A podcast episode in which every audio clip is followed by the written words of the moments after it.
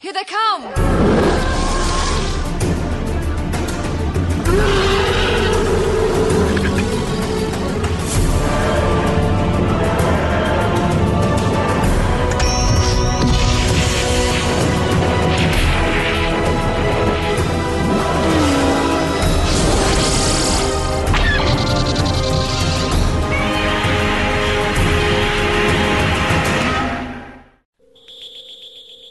Hello, and welcome to episode 166 of Effectively Speaking, the podcast that takes a look at some of the special effects sequences of film and television, be they classic, average, or duff. I'm your host, Eric Moore, and today I'm a poorly boy. Um, this morning I was tested positive for COVID, so I am banished for the duration to our spare room.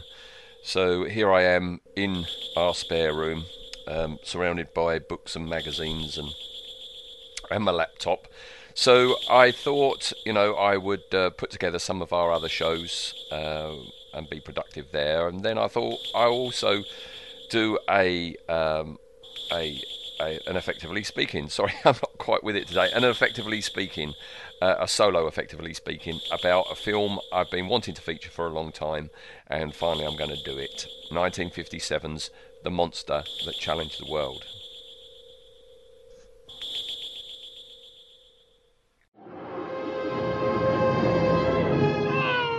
Johns! Johns! Answer me, Johns! I'm okay. Blake! It got Blake! What are you talking about? I'm coming up. Get help!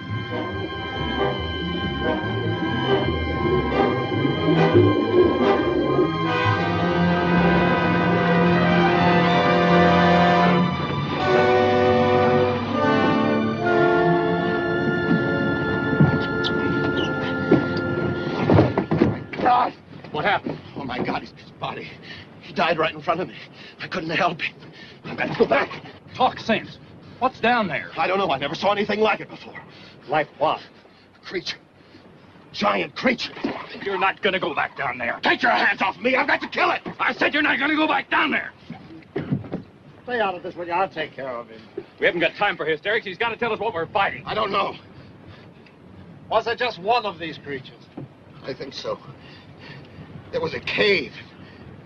Outside. That thing. An egg. That must be one of its eggs. Behind you!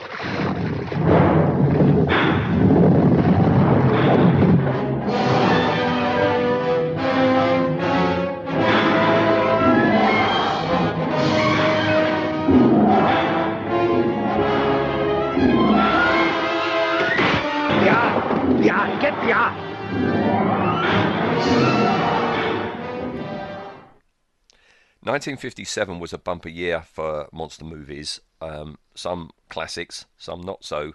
Uh, they included The Deadly Mantis, 20 Million Miles to Earth, Attack of the Crab Monsters, The Black Scorpion, The Monolith Monsters, The Amazing Colossal Man, and many more. And then there's this film, The Monster That Challenged the World. And um, I've said on the Facebook page, this is a film I only know from photos from my science fiction books that uh, I, I studied and studied when I was little. Never got round to seeing it. I, I can't ever remember it being on TV. I can't ever remember seeing it for sale on um, on video in the video age or DVD in the DVD age. Um, but uh, I, I, I was looking at some of the behind the scenes photos and I thought it would be interesting and I mentioned that on the Facebook page and uh, that got a response and people saying yeah you should do it so here we go we're going to do it. Um, by the miracle of eBay I managed to buy an El Cheapo DVD a region 1 DVD which was uh, a double bill of this and it uh, one of the its. I can't remember now. Uh, bear with me please. Um, so yeah, yeah. So I put it in the player and um, and and watched it, and um, well, I mean, for first impressions, I mean, it's your standard monster film, isn't it? I mean, we've got the typical opening of um, titles of people I've never heard of, um, blaring music when the film's name appears. Then at the end of all those credits, we get a fade to black and then into a past tense voiceover, letting us know, uh, let, letting us know things through stock footage, um, very much as standard. Um, and yeah, here we go. Uh, this this voiceover tells us about a place called Salton Sea in California, in Southern California, place I've never heard of. I didn't realise that it's actually real, but uh, Salton Sea in California, and as the voiceover says, a strange phenomena where nature has put 400 square miles of salt water in an arid desert. Now, a while back, I looked into that, and I thought Salton Sea was a a body of water that was created by a dam or something further down the valley or something. I don't know. Anyway, um, in the film, you've got Salton Sea, and there's a research base where they do, in quotes, top secret atomic experiments. Because, hey, it's 1957, isn't it? And, um, and they also do parachute practicing into the sea. So that's the setup. We also get an earthquake and that's quite nice because uh, basically this earthquake is presented by a bloke wobbling a bit outside an office and a tree right by the camera being shaken. That's the extent of the earthquake. Um, and we have a parachuter parachuting into the sea, but he's not there when the pickup boat arrives, just his parachute. Um, one of the two guys dives in to find him and promptly vanishes, and the guy left on the boat gets scared by something we don't see cut to the base, and our hero of this film, uh, Commander John Twillinger, played by Tim Holt. Um, I recognise Tim Holt. He was in a ton of westerns, and I I looked a bit into his backstory. He he, he seems to have been a mainstay of westerns. Uh, but as he reached a certain age, instead of doing what a lot of people in westerns did, and that's go into the you know the expanding uh, Western TV shows that were cropping up all over the place. He stayed uh, it, just in films and came out semi-retirement for this. Would you believe? So there he is, John Twillinger, and as is usual through all these films of this era, he is our hero. He is our love interest, uh, with Gail McKenzie being the other half and you know it being the late 50s uh, the hero looks like he's the grandfather of the uh, lady. It's all quite odd and a bit uncomfortable but there you go. Um, so there you are. He he he gets told that this parachuter parachutist has disappeared and they go out find the boat find a dead guy in the boat and a load of slime on the side of the boat and then for some reason um, the missing parachuter bobs to the surface. Um, and that is peculiar. I'm, I'm, gonna I'm gonna find photos and put them on the Facebook page. This body that pops up, um, that is a peculiar face, and it's one of a, a, a few we're gonna have in this film. Um, I think later on they say everything's been you know uh, sucked out of him, but it's basically a, a, a bad dummy head with ping pong ball eyes by the looks of it. All right, then we have a lot of horrible padding with the love interest. Um, the sea is put under quarantine. All very Jaws. Nobody's to go into the water. Um, all very Jaws. A girl and her boyfriend go night swimming and promptly vanish. Um, and then we're into underwater footage. Um, very uh, creature from the Black Lagoon. And um, these two guys, they go down to the bottom of the seabed. They find a crack in the sea bottom um, and we have this hilarious moments. I mean, that is real bona fide underwater swimming, and, and it looks pretty good. But every time you see a close up of one of these two guys, because they're talking on their radio mics, they are obviously in you know a tank somewhere in the studio, and they've got like plastic seaweed just in front of the camera to denote that they are actually on the seabed. Um, yeah, it's not the most um, convincing. They find an egg, and at about the 38 minute mark, we finally see our subject. Just a close up of, of the creature, which looks, to begin with, like it's a caterpillar with glowing eyes.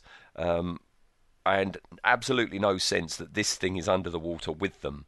And it's just like off to one side watching them as they find the girl, all right, the one that had gone night swimming. Um, it's another dummy. With this emaciated face and the ping pong ball eyes. And I'm guessing this is meant to be a horrific uh, scene. And, but it, it's a real quick cutaway. And um, this and the next one that's just about to come up, it's that that that odd, and they're like disturbing, but they're not disturbing in a graphic, horrible way. They're disturbing in that it's kind of like if somebody's not very good at sculpting and they sculpt something, something is off and it looks all a bit peculiar. I think that's the word. It looks peculiar. It's like if you look at photos from like the 1930s where people had homemade Halloween masks or Father Christmas masks and they've put their all into it, but there all isn't much. And so you get this like this odd look. Well, yeah, there's this girl under the water, emaciated with an odd look, all right? And as they find her body, the monster's still watching them. It's just off to one side. And um, and then I think we're supposed to believe it actually moves because it either moves a bit towards the camera or the camera moves a bit towards it. And it grabs one of the divers, and we get this ridiculous dummy head. This is the third dummy head, as it's got the um, the diver's neck in its jaws. I've got the photo. Look on Facebook. It is the strangest looking thing. I, I don't know. Maybe, maybe in '57 you would find that disturbing. It's just a bit peculiar, like I say. I'm going to pause for a second because I've got, got to have a cough. Yeah, that's better. We get a really good shot of it when it finally comes out of the water. It rears up out of the water um, and menaces the boat. Now, this is rear projection, so you've got the actors in a boat in the studio. You've got a um, a cinema screen behind the boat, and behind that cinema screen, they are showing footage of this monster. All right. Um, and they're beating it off with sticks and everything, and eventually it gets stabbed in the eye and roars and goes back down. Uh, they take the egg back to a tank in the uh, laboratory, um, and you can kind of already see its face. I, I, don't know what's going on there. They, have got an, this egg, which he, they say is six foot across, in a tank, but all you can really see in it is its head. And the scientist says it's been stopped from hatching by keeping the temperature down. All right? And then we get this really odd stupid Bampop notion where the scientist says that this creature is from the same family as the Kraken. All right? The Kraken, the mythical creature, you know, the big bad from the end of Clash of the Titans. That's a Kraken. According to this scientist, they were real, and this is from the same family. All right? And then he says it's a direct ancestor to the water mollusk. Right? So from that, we're supposed to take the the kraken is a form of sea snail, and that's what these are. And yeah, shortly we're going to find. See, all the photos I've ever seen of this monster, it's just the long neck, and it looks like a caterpillar. But later on, we see that it actually is a snail because it's got a snail shell. So that means that when it kind of like came to the surface to that boat, it swam to the surface Snails can't swim. They got a bloody great rock crust, crusty thing called a shell weighing them down. Oh dear. And then we get stock footage of snails just to um, reinforce the point and drive it all home. And again, the scientist says there are remarkable similarities to the monster. He reckons, and I don't know how, there's at least 10 of them. I think he's talking out of his arse, this guy. There's at least 10 of them but they may be trapped in a cave, all right? But he's worried that if one gets out into the canal, there is a canal which connects the sea all the way down to the uh, Gulf. If that gets out, it can lay eggs, and um, and then you've got trouble. I guess that's the challenge bit of the title. I mean, it is a crap title. That's another thing that's kind of put me off this film is the monster that challenged the world. It's not really snappy, is it? And I when I finished watching this film, it's like, well, in what way did a couple of giant snails challenge the world? And while he's waffling away talking all this bollocks, he shows the army bods there a Life magazine article about how a lake bed was dry. There was a flash flood, which filled it with two feet of water, and after a few days, there were millions of shrimp in the lake hatched from dormant eggs. And apparently, that is true. That that actually happened, and that Life magazine that he holds up is the Life magazine article that it was in. And uh, he thinks the same thing's going to happen here. And the reason it's happening is because there's radioactive water. So now, yeah, these poor sods that are parachuting for practice into the sea have been parachuting into radioactive water, I guess. Anyway, we, we we've got tons more pad in uh, the threat and uh, close all the canal locks, and it just goes on and on and on. The the one in the lab gets out of the tank because the temperature has changed, um, eating all the lab animals that are in the cages in the lab, um, without the love interest or her young daughter, without them even noticing. I mean, it's a bloody great snail that's got out of a tank and has eaten all the rabbits, smashed the cages open, and they're in the office next door and they don't hear a thing. So here we have the snail who's eaten all the rabbits and decides to menace these two, chases them into a cupboard. I don't know why. It can just get out and go all round the base, but no, it decides it's going to menace them. They uh, barricade themselves in the cupboard.